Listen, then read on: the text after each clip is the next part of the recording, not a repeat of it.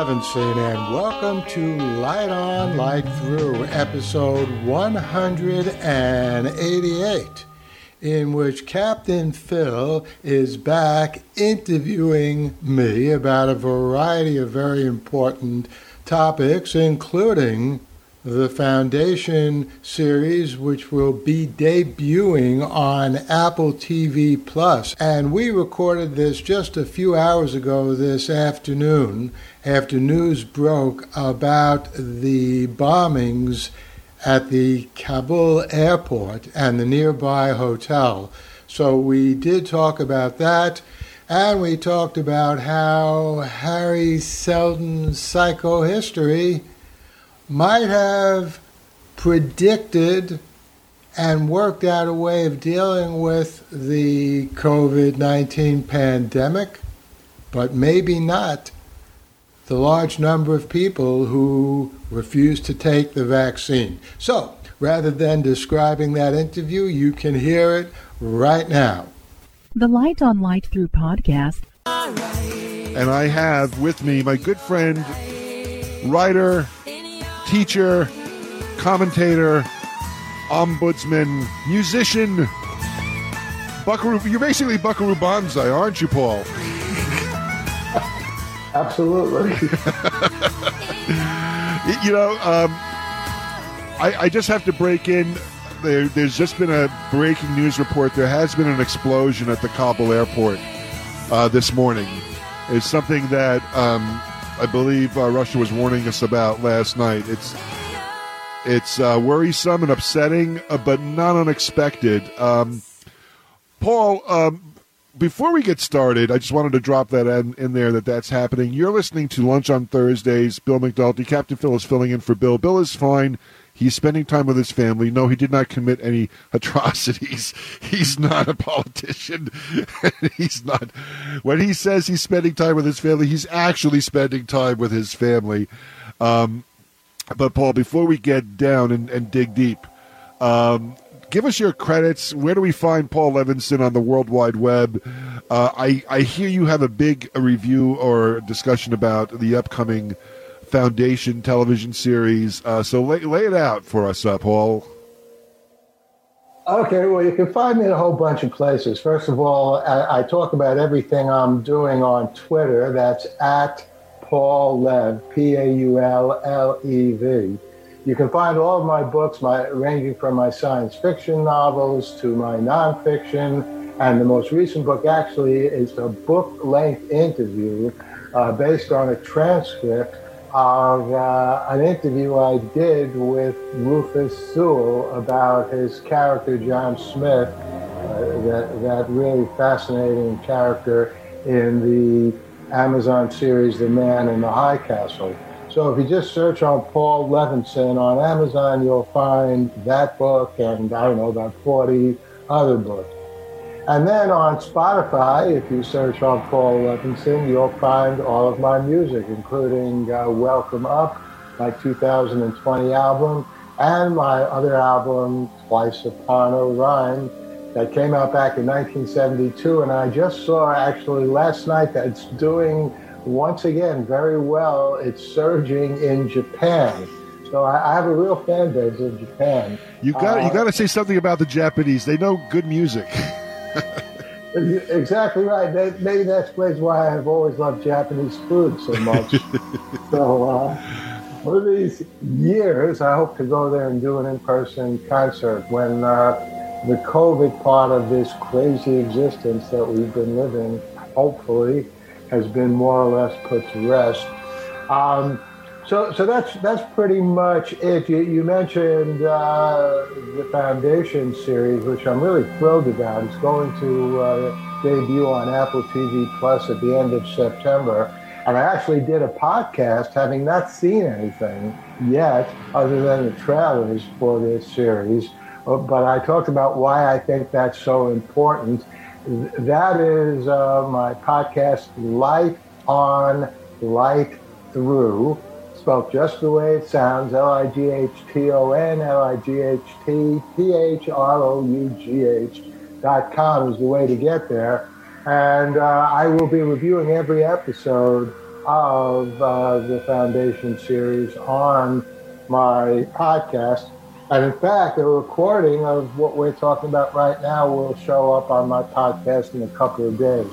So if, you, if, you, if you're a podcast person, uh, that's where you can listen to my podcast. And you can, uh, yeah, and, and replay this and, and, hear all about this. You know, it's it's you know just just to take a moment to talk about the Asimov work. Um, does the Foundation series, you know, which which was written uh, came out in the 1940s, uh, does it have anything to teach us today? And today in 2021, is is there something to be gleaned uh, from the story of psychohistory and you know everything that related to the to it. I'm assuming the TV show is basically the the trilogy, the first three books by Asimov, not the, the later ones. Is that right? Well, they're planning to do eight seasons, ten episodes each, and so my guess is the first season won't even be the trilogy. It'll probably just be the first book, and maybe a little bit of the prequels, which came out in the 1980s.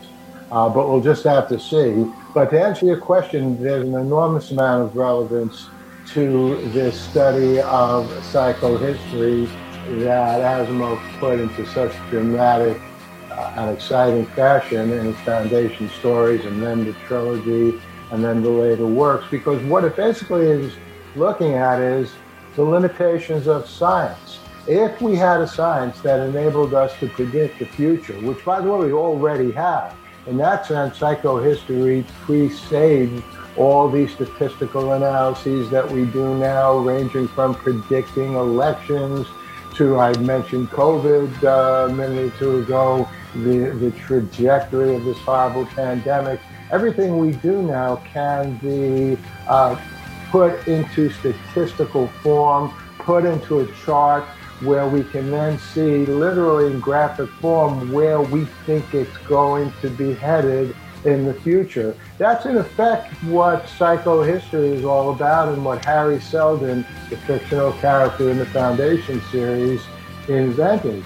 And what makes these stories so exciting, though, as fiction, is of course these statistical projections work, and they work, and they work very well and they surprise people who insist that you can't go by that, that you just have to uh, look at reality. There's a powerful empire. It's not really in decline. There's a powerful general. But people who are following the statistics of psychohistory say, well, no, uh, it may look powerful now, but it's about to crumble. And so psychohistory keeps working and working and working until one fine day it comes uh, upon something in the universe which was not predictable in the psychohistory, a mutation. I won't get into any more details in case a listener hasn't read the uh, stories. But, but that's where the action really gets exciting because then we see what happens when the people, the scientists who have developed these statistics are up against an essentially unpredictable development, therefore not mappable in the prior statistics. And th- this is something that we face every day today. You know, if you think again, getting back to, to COVID, we had certain projections as to what would happen when vaccines became available.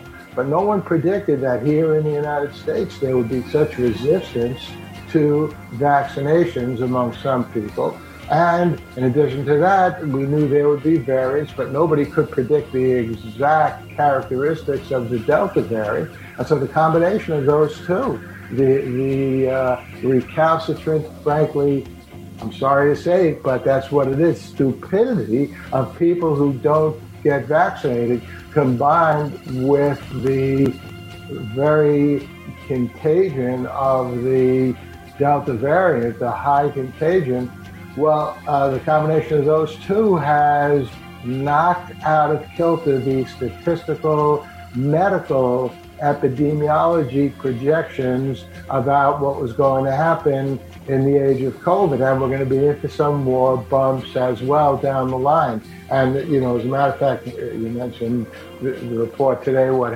what's happening right now in Afghanistan. Yeah so I mean, you know, these things are unpredictable. You know, Biden is trying to pull out. I applaud that.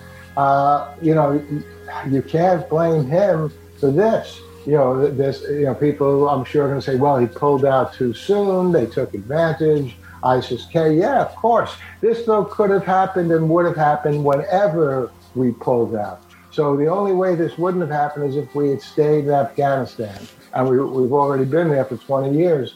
So what are we going to do? Stay there for what? 200 years? 2,000 years? You know, that there has to be a limit. We can't uh, patrol the entire world with that level of intensity. So, and trillions and trillions of dollars, trillions of dollars spent with with almost nothing to show for it.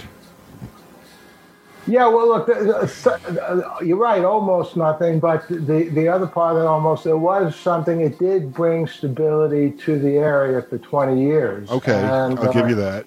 Yeah. Yeah, and you know, you can see even today, people are saying it's this group ISIS K, a, a splinter group of the ISIS that was defeated in Syria and Iraq a few years ago, and uh, you know, who knows what would have happened with ISIS and the Taliban if we had withdrawn five years earlier. We might now be facing not only uh, a, a, defeated ISIS caliphate uh, in Syria and Iraq, but a very vibrant ISIS power in Afghanistan. Because for all we know, the future of Afghanistan now may be in the hands of ISIS even more than the Taliban. But we just don't know.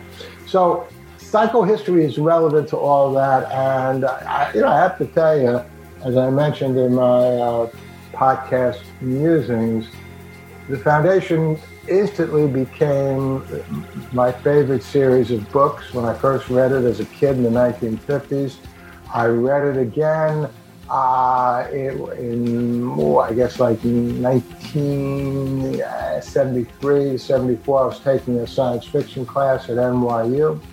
And then uh, I read it uh, about 10 years, uh, a little more later, uh, when uh, my son Simon uh, was about nine or 10 years old and he read it. And I decided to read it again so I could be totally on key when I was talking to him about it. And th- those readings confirmed what I thought when I was a kid that this is in a class by itself. So uh, I'm really delighted that it's finally getting to the screen. And I always enjoyed uh, the fourth book in the Foundation trilogy, uh, pardon the pun, uh, you yeah. know, Foundation's Edge. And I believe when Foundation's Edge came out, I think that was my ticket into it. I was, I think I might have read them when I was getting my master's degree at Stony Brook. And I talked uh, my master's thesis prof into letting me do um, a paper on science fiction and he didn't know anything about science fiction. And he said to me, "You're going to love this, Paul." He said to me when I proposed my project, he says, "Are you going to be able to find enough material to talk about science fiction?" and then you know, and, and, of course, I had in those days I had access. I, I did magazine science fiction from I think the 1920s to the 1950s or something like that. You know, it's just like the genesis of science fiction and how it started out. You know, the Gernsback era and, and morphed into the Campbellian era and and the funny thing was, I did all this research, but I but Sam Moskowitz was alive back then. So I sat down with Sam and talked about it, you know, and it was, the greatest thing ever, you know, because uh, Sam was sort of local. I think he lived in Jersey or New York or someplace, you know. So, so I remember coming in to him into his office and showing him my research, and and and he couldn't believe that I was quoting Argosy magazine and things like that, which would sort of like raise the, the bar in his estimation.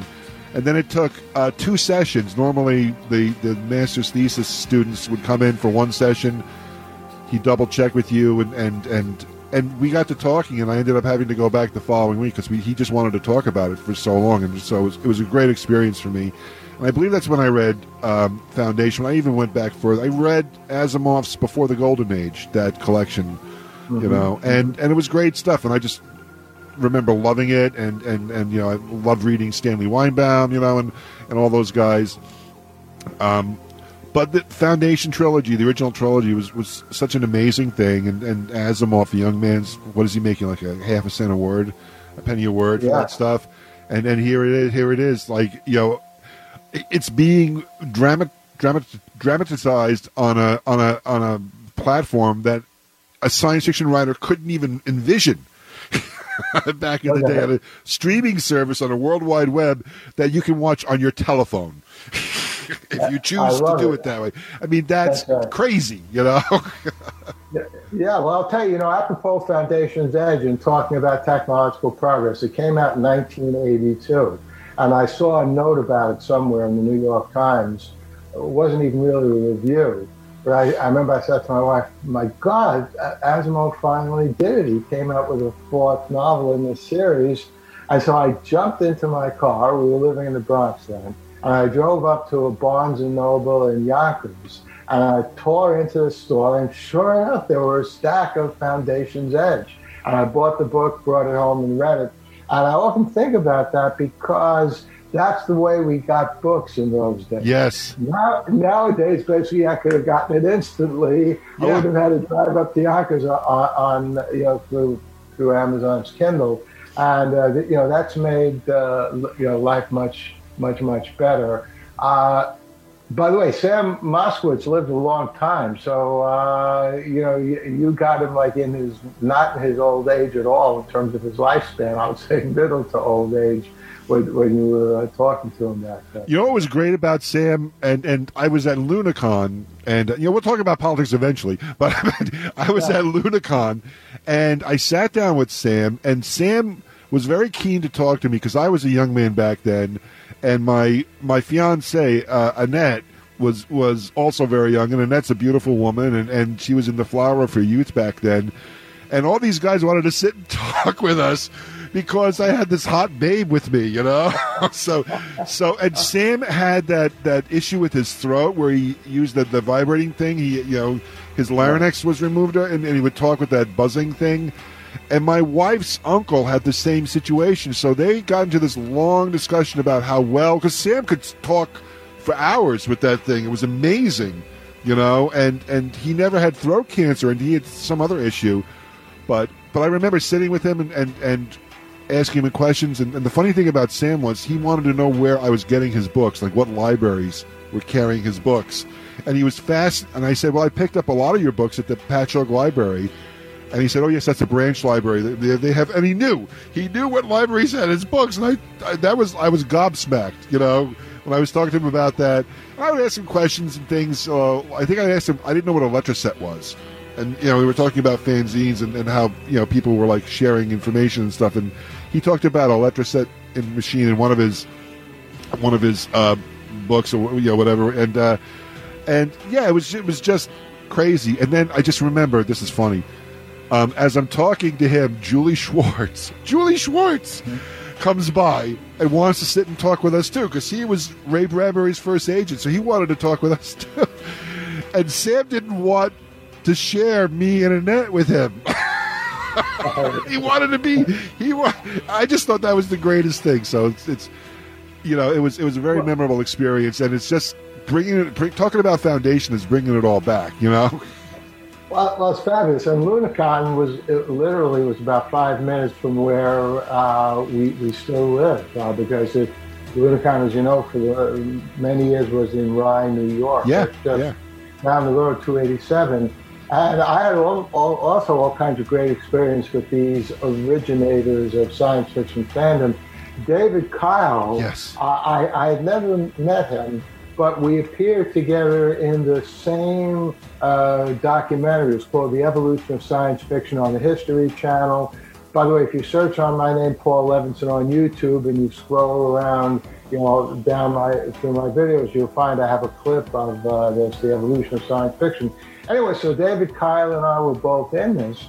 And, and so I had the pleasure of meeting for the first time. I walked into you know, one of the Lunacons, and there was David and we looked at each other, and David Kyle said, "Hey, great being on this show with you." I said, "I said, are you kidding? It was, I think I was lucky being on that show with you." And uh, it was just an amazing thing. By the way, I just want to mention about Isaac Asimov. You mentioned he worked for like probably a half a penny a word. Isaac Asimov was a great believer in as long as he was paid, he would do it. And I learned that literally in one of my first published books called In Pursuit of Truth Essays on the Philosophy of Karl Popper. It actually was an anthology. I got philosophers around the world to write about the British philosopher Karl Popper. And it came down to I was thinking, who will I get to write the preface? And so I came up with the brilliant idea I'd get two people to write the preface, a political person and more of a, of a philosophic person. So for the political person, I managed to get Helmut Schmidt, who just had finished being Chancellor of West Germany, because I heard through the grapevine that he was a, a great uh, uh, fan, literally, of Karl Popper and his work. But I decided for the philosophic point of view, I would get Isaac Asimov. And I remember I spoke to the uh, publisher, um, and, and, I was saying, well, how, how much, uh, because Humanities Press um, got her name is Silverman, and I said to him, you know, what, what can we offer Isaac Asimov? He said, just, just offer him $100. because Howard, Schmidt didn't want any money because he was a politician. And I was like mortified. I said, Are you kidding? I'm, I'm going to offer Isaac Asimov $100. And, and Silverman said, Trust me, he'll take it. He won't even debate about it. So I remember I spoke to my wife, thinking about it. I said, Look, we, I, we have to, I have to be ready to offer him more money. Because $100 is, is a pittance to Isaac Asimov. This also, by the way, was literally uh, like maybe a year before Foundation's Edge came out in 1981. So I call Isaac Asimov up, I get his number, I, I spell the whole thing out, and he says, okay, you want me to write that? I said, yeah. And then I say, so, and then like, I could, could barely get the words out of my mouth. I, am the publisher would like to give you an honorarium of $100. Asimov said, deal. Thank you. That's I love it. I, I love it. yeah. So he uh, he worked for half a penny a word. He would work for anything as long as he was paid. That was the key. I love it. I love it. Yeah. Such a great story.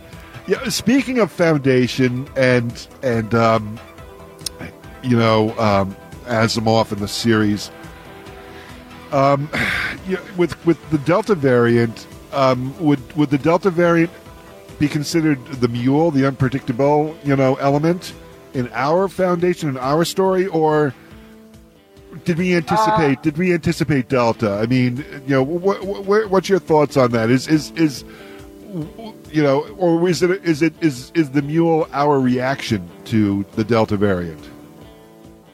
Yeah, that, that's a good question. I would say that, that given the ubiquitous nature of pandemics, and obviously they've been plaguing humanity a long time. You know, the Black Plague was a pandemic. You know, the, the wrongly named Spanish flu, because it probably originated in Kansas, that was a pandemic. Uh, and, and by the way, those pandemics were as serious as the COVID pandemic is. Those pandemics were even worse you know, the, uh, the Black Plague killed as many as like three fifths of the population in, in, many areas in which it spread. So I think that uh, psychohistory would have taken those into account. Um, and as far as you know, the, the reaction to the pandemic, yes, that's what I was saying. Th- that would be something which probably would not have been taken into account. That people are not going to take the vaccine. That they're going to somehow be convinced by inane, uh, substanceless arguments about, uh, you know, some of them is outrightly crazy that the vaccine has, you know, little nanobots in it that are going to enable the government, I don't know who, Bill Gates, to control you after you get the vaccine. I mean, just sheer errant nonsense. Uh, th- that would be in effect a minor version uh, uh, of the mule. But of course, the mule was much more serious than that because the mule was more than just an unpredictable glitch in a particular treatment. The, the mule basically overturned everything that was in psychohistory. And, and that's why it was a good thing that there was a second foundation in addition to the first foundation. Again, the sheer brilliance of Asimov reasoning that, okay, we can let things work out without, you know, just making sure we don't get in the way of psychohistory. But if something really serious happens, we have an insurance policy. So in a way, what Asimov was saying way back then is he was hedging his bets. He was saying psychohistory is brilliant and excellent, but you need an insurance policy in case psychohistory doesn't work. And that's what the second foundation was. So um, the, the real issue now relating it to COVID is what's our insurance policy going Ah, to be? There it is. What, what are we Yeah. going to do now? And uh, it, it, it's really tough. Um, you, you know, I mean, I read something, I don't know if you saw, Paul Krugman had a great op ed piece in the New York Times in which he talked about the quiet rage Yes. of the responsible. Yeah, and, you know, he, he's completely right. I mean, you know, people like you and me and anyone with half a brain, we're, we are getting, we got vaccinated. We'll even go get third, you know, shot because, you know, we understand the science of it. That we may not understand every little last element of the science, but we have confidence in the science of it from what we are able to understand. And uh, nonetheless, we're now on the verge of going into yet another lockdown. And you know, Tina and I, we, uh, we're up on Cape Cod now. We were up, we were up on Cape Cod at the end of May, the beginning of June, and that's before this Delta variant really took hold. And we were beginning, you know, to go into restaurants. We'd still be seated outside, but we were a little bit more relaxed. We went, you know, shopping in supermarkets. We still wore masks because, you know, we wanted to be careful. But now that we've been up here for a couple of weeks, everything has changed uh, up here and, and, I, and everywhere in the United States because there are breakthrough cases. Th- This, this Delta variant is very robust, and who knows what else is going to come out of this large pool, millions and millions of Americans who have not been vaccinated. Well, that's And, and, uh, that's the question that that worries me because, uh, and and I'm very, I'm very nervous about it. You know, um, I do have comorbidities. My wife has comorbidities. I have a handicapped son. You know, who, you know, and, and there there are issues there as well. And you know, when the vaccines first came out, of course, I sat on my Facebook feed and and read all my friends from all over the spectrum, all different places. You know, of fandom or music or wh- whatever I knew these people from, and I read as they got the uh, the you know the vaccinations and their effects. And once I read that, then I actively sought you know, and this is before I was even allowed to get vaccinated in New York State. Okay, so so I I, I like weighed the you know the issues and said, okay, it seems like things you know the worst. I I didn't mean anybody who died you know or had a terrible reaction from the vaccinations, you know, but I, I knew a lot of people who got deathly ill or died you know from actual COVID. So right there, you know, I'm like, okay, so I know what path I want to take. So I didn't go into it uninformed and you know trusting. I wasn't just a sheep, but at the same time, I'm like, okay, this is a deadly thing. I'm not going to mess with this. This is more than just putting on my safety belt when I'm driving the car. You know, it's it's it's more than that. So I, I find it I find it uh, incredible where we're going to now, and I feel like what's going down in Texas and Florida, especially with the issues with schools, that I feel like there's going to be another variant to explode out of that. I mean, the, the, the hospitals are filling up, and kids are getting sick now. You know, so it's it's it's frightening. It's terrifying. Um, yeah. So Yeah, look, I, uh, I, you know, I, uh, our daughter runs a. Um, I still think of it as a kindergarten. It's, it's technically known as like a, you know, I don't know, preschool or something in Manhattan. And she has, uh, as an advisor, a, a very uh, in-depth and high-level uh, epidemiologist. And she said just the other day, uh, our daughter told us they had a, a meeting uh, with the faculty uh, and, and, and, income, and the incoming parents, what they're going to be doing about COVID in this school. She said that they are now definitely seeing here in New York City a sharp increase in the number of kids coming in with COVID cases. And uh, obviously, anyone younger than 12 is not being vaccinated you know, and, Yep. and you know, and so she said, and I hope this is uh, not true, that uh, we're, we're three seconds before car, the car crash. That you know, she thinks is going to be a really bad uh, outburst here in the New York area. So we're not out of the woods uh, with this yet, and um, I mean, in the back of my mind, I say to myself, is this because we didn't really push the vaccines out into the world? You know, because you know, months ago, India was was was blasted with this stuff, and I don't know for certain. But you probably know uh, if if you know the Delta mutation came out of that in India, but shouldn't we be moving this stuff all over the world? You know, if, if, it's burning through a population in a third world country, it's going to come and get us eventually, you know? Yeah, I absolutely. It's, it's a worldwide problem. Even if everyone was vaccinated here in the United States, if there are large segments of the world where there are a lot of people who have not been vaccinated, that absolutely is uh, an incubation area for new variants, which could be much worse than than the Delta variant. And look, as we know, and, and not to get back into this again, uh, the, the whole response, at least here in the United States, got off to an horrendous start with that lunatic in the White House, uh, you know, babbling about, uh, you know, hydroxychloroquine, yeah. and just uh, yeah. disinfectants, and he's still babbling away. I mean, basically, that, now some of his supporters are talking about. I just saw last night. I don't know if you saw it. Some kind of medication that's used to treat yeah. worm infections in cattle. Yeah. That, what connection does that have to COVID? But it's like anything but the vaccine. So everything got off to a bad start. Somebody must have I, stock in that company, Paul. Yeah, I think you're probably right.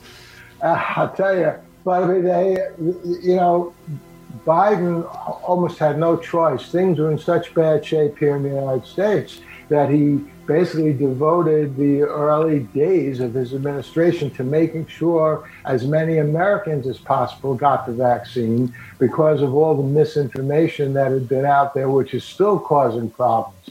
But, but yes, there's no doubt that we have to do both. We have to vaccinate as many people in the United States, and we have to get the vaccine out to as many people around the world as possible and uh, it's not an easy job. And you know, we're, we're not out of the woodwork yet. I mean, the the only ray of optimism that I have in the long, long run, and this goes back to the Black Plague.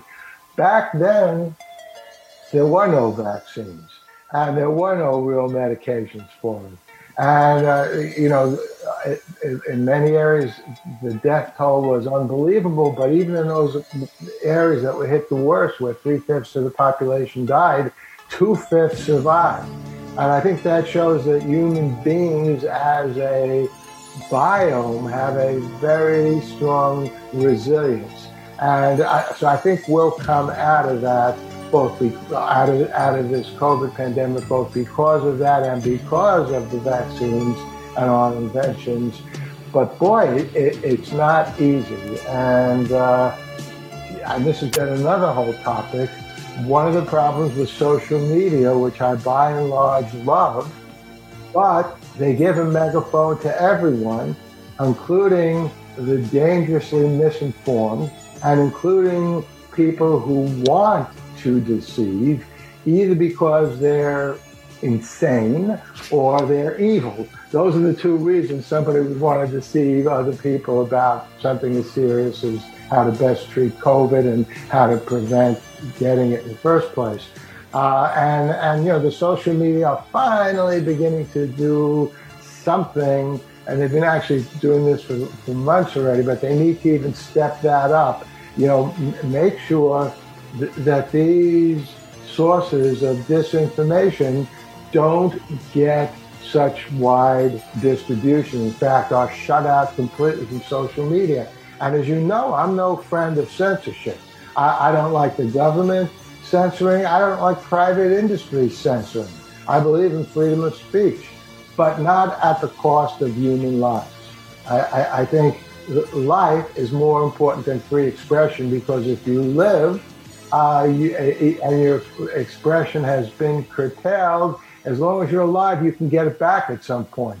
If you die, it doesn't matter anymore about free expression for you because you're dead. You're not going to be able to communicate yeah. anyway. Uh, yeah, you know, it's it's. I, I'm thinking about your analogy with the Black Death, you know, the Black Plague, and and you know how how the human gene, you know, the, the human species has seems to have survivability built into its evolution. But that just doesn't doesn't count for heartbreak and pain and suffering. And, and I think if we were going a little forward uh, with with getting people vaccinated, um, I think we could be avoiding that. I mean, there's so many there's so many sad stories. I mean, I mean, you know, there there was like uh, law officers um, in in um, Texas who were you know true anti-vaxxers. Uh, they're dead. they died. You know, they caught it and died. You know, um, the, the, governor of, of Florida is trying to defund school districts who are putting out mask mandates to protect children. Those children, in turn, now are getting sick, and some of them are being hospitalized. I mean, I don't think anybody wants that. I don't think the most you know stringent anti-masking, anti-vaccine person doesn't want any harm to come to to a child. So at some point, you have to like, you know, open your eyes and see the reality of the situation. You know that, you know, and and, and the things people have said during this course of the pandemic. I, I believe one one um, elected official, and maybe it was it sounds like it was Texas, said that um, the older population should take the hit for the good of the economy. you know, like if you get infected out being out and about shopping, well, it's good for the economy. So if you get infected, well, then you did your part. You know, and see ya. I'm like, seriously, you know. Oh, well, I, you know, the, yeah, go ahead. Well, I was saying, you know, the, the opposition to masks again just shows how depraved these anti-vaxxers and anti-masking people are, because as you said before, before you got your you know first uh, my first dose, shot, yep. Yeah, you research it a little because right, it's a serious thing when someone injects something into your body. And I'm, I'm no, definitely, I'm definitely afraid of needles, Paul. you yeah, know, I'm, I'm, a chicken. Yeah. You know, I was afraid. Yeah. I was more afraid of the needle than the side effects. yeah, so I mean, nobody wants that. Nobody likes that. So the, a, a little reluctance and a little care and read a little bit and try to understand what's going on, that makes sense. But as far as masks are concerned, what's the problem with wearing a mask? You know, uh, frankly, in, in the case of some people, like again Trump, he looked better in a mask. you know, it covered, covered up part of his face. He should have been very happy about that. And uh, you know, the same with a lot of these Republican uh, ugly governors. Uh, they, would look better in a mask too. So you know, he could have been the, selling the masks. He could have been selling red MAGA masks and, and paying his legal bills with the sales of the masks. You know, exactly, uh, exactly right. And you know, they, they get so enraged. You know, you can't tell me what to wear in my face. And uh, you know, one of the problems uh, is, is, is a lack of intelligence and a lack of education because anyone who's taken the most basic philosophy course, I guess in college, but maybe even in high school, surely has heard of it's attributed to various people, John Stuart Mill, Justice Oliver Wendell Holmes Jr., a whole bunch of people get credit for this. They all said pretty much the same thing, which said, hey, you know, I'm a libertarian. Uh, I support your right to swing your arm as far and wide as you want, as long as it doesn't hit into my nose. Yeah. So, I mean, that, that's basically a very fundamental point. It's easy to understand.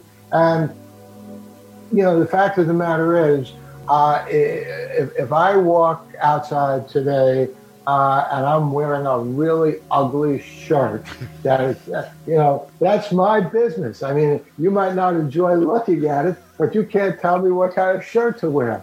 But the, whatever shirt I wear has no impact on you other than maybe an aesthetic impact. But if you don't wear a mask, that, that's something completely different. That's swinging your arm potentially in a way that literally hits somebody else's nose. And, and if it's being hit with COVID that I expel because I'm not wearing a mask, you're going to get sick. You could even die. So, you know, it, it, it's a very fundamental point. Wearing a mask does nothing bad to the person who's wearing it. It might be uncomfortable. You might not think you look good. But I have to tell you, I saw an ad on television about three or four months ago, and I, I should have researched it. Now I, I'll probably never be able to find it because uh, I, I wanted to be able to cite the people who made the ad. It was an ad that showed some very attractive women wearing masks. And, you know, they were like looking at the camera with their eyes, like in a very seductive way, you know, the way that models would look at the camera, but wearing a mask. And it made the point that, hey, you can look good in a mask. You know, it, it's not something that makes you look bad. Most people so, say I look better masks. You know, after after yeah. after you know, once there if you're uh, you know a, a, complete cure is found for this. Um, I believe there's going to be a petition circulated that Captain Phil should be wearing a mask at all times, pandemic or no pandemic. My wife makes me wear it in the morning when I get up. Just kidding. She doesn't do that. well, I'm going back. I'll be teaching. I'll be teaching at Fordham University actually next week. They're, they're resuming in-person education, which I'm not particularly happy about, but that's what the university is doing. I'm going to be wearing a mask I expect my popularity as a professor to soar. Look at that cool guy with the mask. But I'm boom. Who was that yeah. masked man? well, it's it's going on twelve forty three. We have a hard stop at one o'clock. I would be, uh, you know, it would be a mistake not to talk about Afghanistan. Um, my one thing I want to do to say about Afghanistan was all the criticism that Joe Biden has getted and, and has gotten over how this is going. There's, there's two things I want to drop in the mix. The first thing I want to drop into the mix is that this deal, this pullout, was engineered during the Trump uh, era and the Trump administration. And military movements do not happen in a vacuum. They do not happen. You don't call up the military and say, we need to do this, you know, by 3 o'clock this afternoon. Then they say, okay, and then it's done. These things, this was a huge – undertaking, and there, and there probably should have been plans, or there were plans in place when the deal was cut and when these Taliban people were released from jail in Pakistan. So my question number one is, where are um, where are those plans? you know, where are the plans? You know, of the Trump because Trump thinks he won the election. So if he thinks he's president, obviously he this would have been on his. If he had won the election, this would have been happening on his watch. So, a what's what's the plan? and B, this has been compared to Saigon, you know, to the fall of Saigon. The amount of air people airlifted has been so so much higher than what was happened in Vietnam in 1975. Um, I believe the total amount of people airlifted in Vietnam uh, was equal to one day uh, that that our military was was able to do. So in the time we have left, Paul, I, I threw those ideas out there, so I'm just going to ask you to run with that. Yeah, well, let me just, uh, you know, to sort of back up a little bit and give a little historical context. Here's what I think is the source of the problem, the very serious problem that we're now facing in Afghanistan. If you think about the end of World War II, and, you know, that was a horrible war to say the least. And, you know, in Japan, we dropped two atom bombs did horrible damage. In Germany, we liberated concentration camps, one of the horrors of history. But one of the fascinating things about the end of that war is that we, the victors, mainly the Americans, but with the help of our allies, we managed to get both of those countries, Japan and Germany, or at least West Germany, because East Germany fell under Soviet domination, we managed to get Japan and West Germany on their feet as democracy. In fact, as such uh, stable and strong democracies that to this day Japan is flourishing as a democracy, and West Germany was so successful as a democracy that eventually, when the Soviet Union fell, it, it became united with East Germany, and now Germany is a democracy. So th- that was a wonderful development in history, but unfortunately, in retrospect, it proved to be inapplicable to uh, what happened in Afghanistan. The, the difference is Germany and Japan were, even though they were dictatorships and totalitarian countries, they were on an equivalent level in the development of their culture and technology as the allies. And so, because of that, it proved to be not that great uh, an undertaking to get them to shift into a democracy similar to the United States and England. The problem with Afghanistan, and again, this is the wisdom of hindsight, is they were never at that level.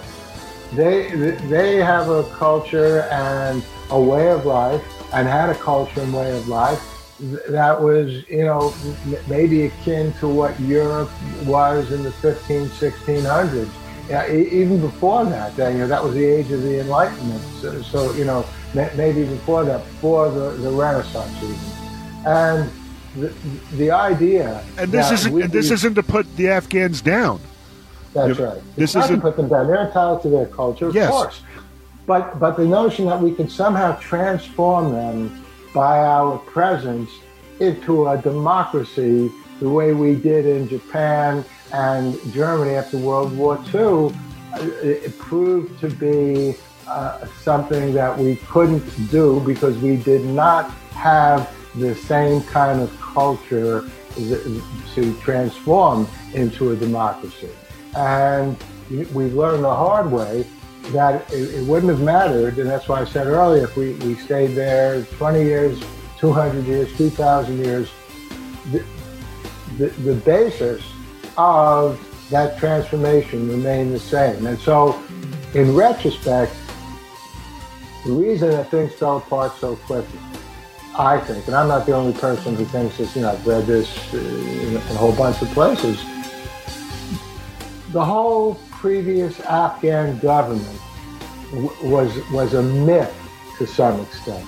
It, it went through the motions of being a government, but it was not a real government and a real democracy in, in the way that, uh, you know, Japan and Germany and, and other countries around the world now have uh, th- that kind of, of government. Uh, it, it, looked good on paper, it looked good on the surface, but as soon as the United States left, it fell apart because it, it only worked with this powerful military to make sure that it worked. So that I think is the basis for what we're seeing now. And you know, to answer your question specifically, I don't think Trump had a plan. You know, you're giving him too much credit. I think Trump did everything, you know, by the seat of his pants. You know, eh, eh, he, he, he had advisors, uh, whether he followed them or these were his own ideas, we'll never know. But even his advisors were not particularly people who had experience in this. And I, I think I actually think that Trump was right that it was time to get out of Afghanistan, but I also think that he didn't have a clue as to how this would happen, what to do if things went wrong, what to do if things fell apart more quickly. So, so there is no plan to, to look at. And what this means is Biden is taking things day by day. I think in terms of what happened uh, just a few hours uh, before our conversation began today uh, at the Afghan airport, I think that Biden is going to change to some extent what his ongoing and continually evolving plan is for us to get out of Afghanistan.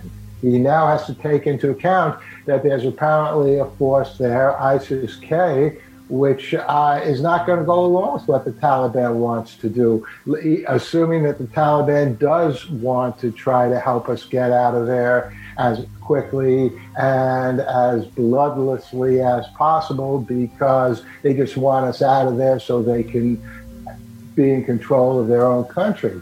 But I think ISIS K is an enemy of the Taliban as well as the United States. And, you know, it's a complete mess. And, uh, my guess is right now, at this very moment, Biden is seriously considering what options uh, he has. And, uh, you know, getting out of there August 31st, he said all along he's not going to do it if there are any Americans still left there. And uh, there are a lot of people who've been pressuring him appropriately. Don't do it, even if there are pressuring him appropriately. Don't do it, even if there are Afghans who helped us over these 20 years, and they still need to get out of there. So we haven't seen the end of this uh, at all. It's funny the media was calling for um, the, you know, the the pulling out of those Afghan allies, the the interpreters, the people who work with us, thousands of people and their families. You know, I the you know the, the the liberal news media, the quote unquote liberal news media, you know, has been calling for to pull those those people out for weeks prior to this whole thing. Uh, did it take that long for the Biden administration to have have a come to Jesus moment and start doing this, or was this always? Do you think this was always in the works? They just weren't talking about it.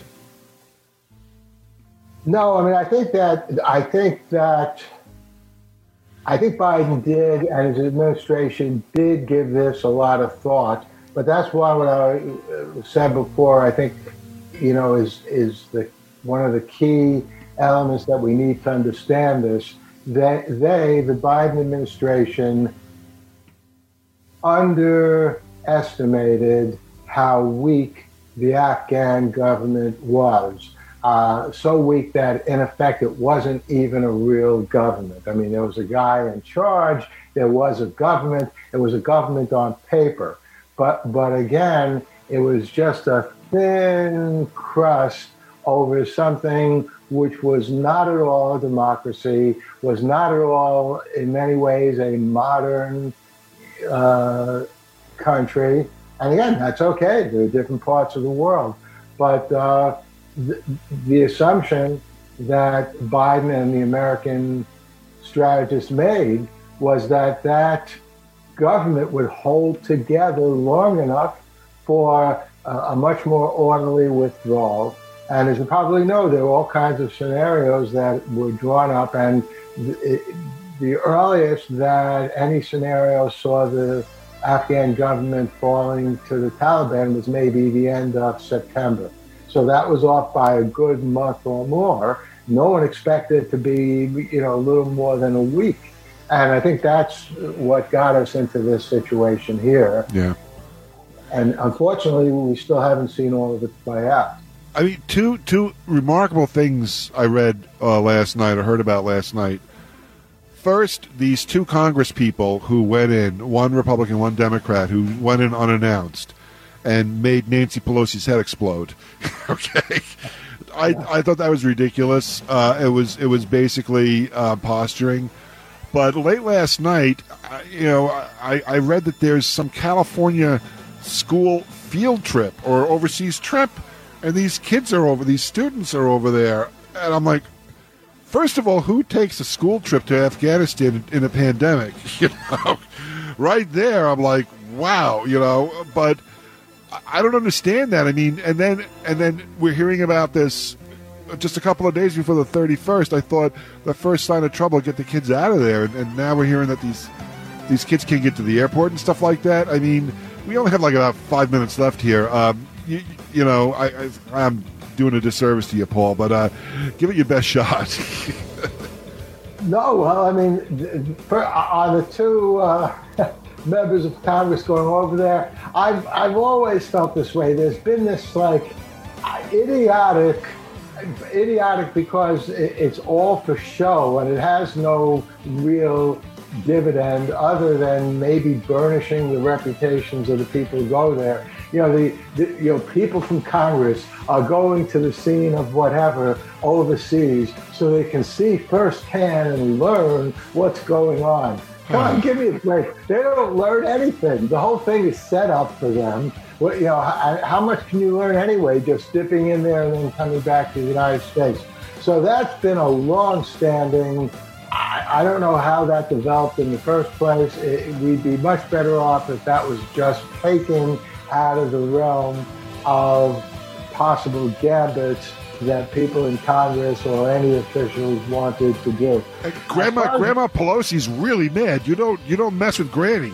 You know. yeah, yeah, yeah. Well, by the way, you know, look, in this little time left, I will say, you know, it, even though the Afghanistan story is happening right now, it's so important. But apropos Pelosi, I was really impressed with what she's doing to get these two infrastructure bills yes, yes. over the finish line. And in the long run, that is going to revolutionize America. The the one that basically passed the House, the Senate already with I think I don't know about 18, 17 or 18 Republican votes. That's going to improve highways, going to get internet connectivity, you know, in places where it wasn't before, bridges and all of that stuff, trains. You'll be able to take a fast train from from New York to Los Angeles, like in most other parts of the world. That's going to revolutionize in a good way the United States. And then the, the multi-trillion dollar human infrastructure, that is going to revolutionize American life as well. Uh, you know, free tuition for anyone who wants to go to community college. Uh, you know, all kinds of, of, very, very crucial things, which will bring America, by the way, in line with what many European countries have already been doing for decades. And it looks like, despite all the criticism, again, the criticism of Biden, the criticism of Pelosi, of Chuck Schumer, it looks like, notwithstanding that criticism, that those two bills will wind up on Biden's desk and he'll sign them into law. And when that happens, we're going to see among the most positive revolutionary impacts in the United States since the New Deal. And I think that is something to really look forward to. 90 seconds, Paul. Well, listen, it's been a pleasure talking to you as always. I gotta have you. I gotta have you back. We didn't talk about Cuomo. I have to have you back at some point. I'll, I'll figure out a date and uh, and, uh, and, and have you back and talk about Cuomo because I really wanted to unpack Cuomo and Kathy Hochul with you a little bit as well. So we, we need we need to like hit that at some point, uh, maybe next week or the week after. We'll see what you can do. I'm always ready to talk. So. Well, listen, it's been, it's been, a pleasure as always, Phil. Paul. Thank you so much. Uh, and, and I, I adored our conversation about foundation and old time science fiction, and I'm glad we were able to connect it in some way to the events that are happening right now for us.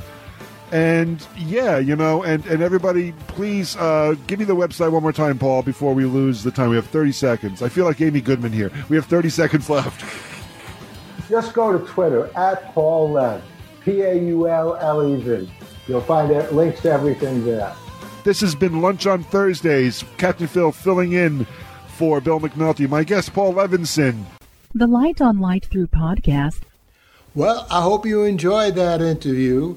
And I will be back here soon with another episode of Light On, Light Through. Could be a review of a new television series, could be another interview, who knows. In the meantime, stay safe, stay well, and enjoy.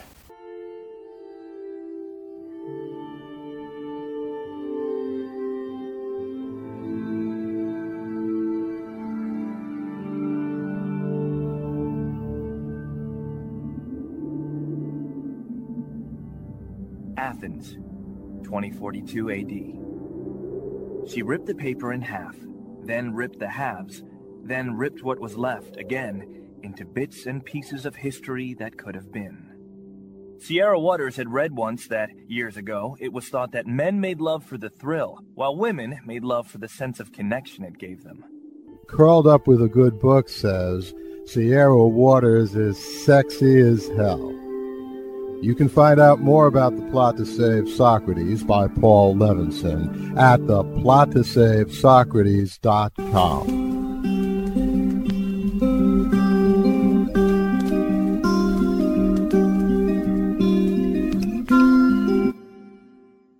Paul Levinson Silk Code about an ancient biotech war raging on in secret for centuries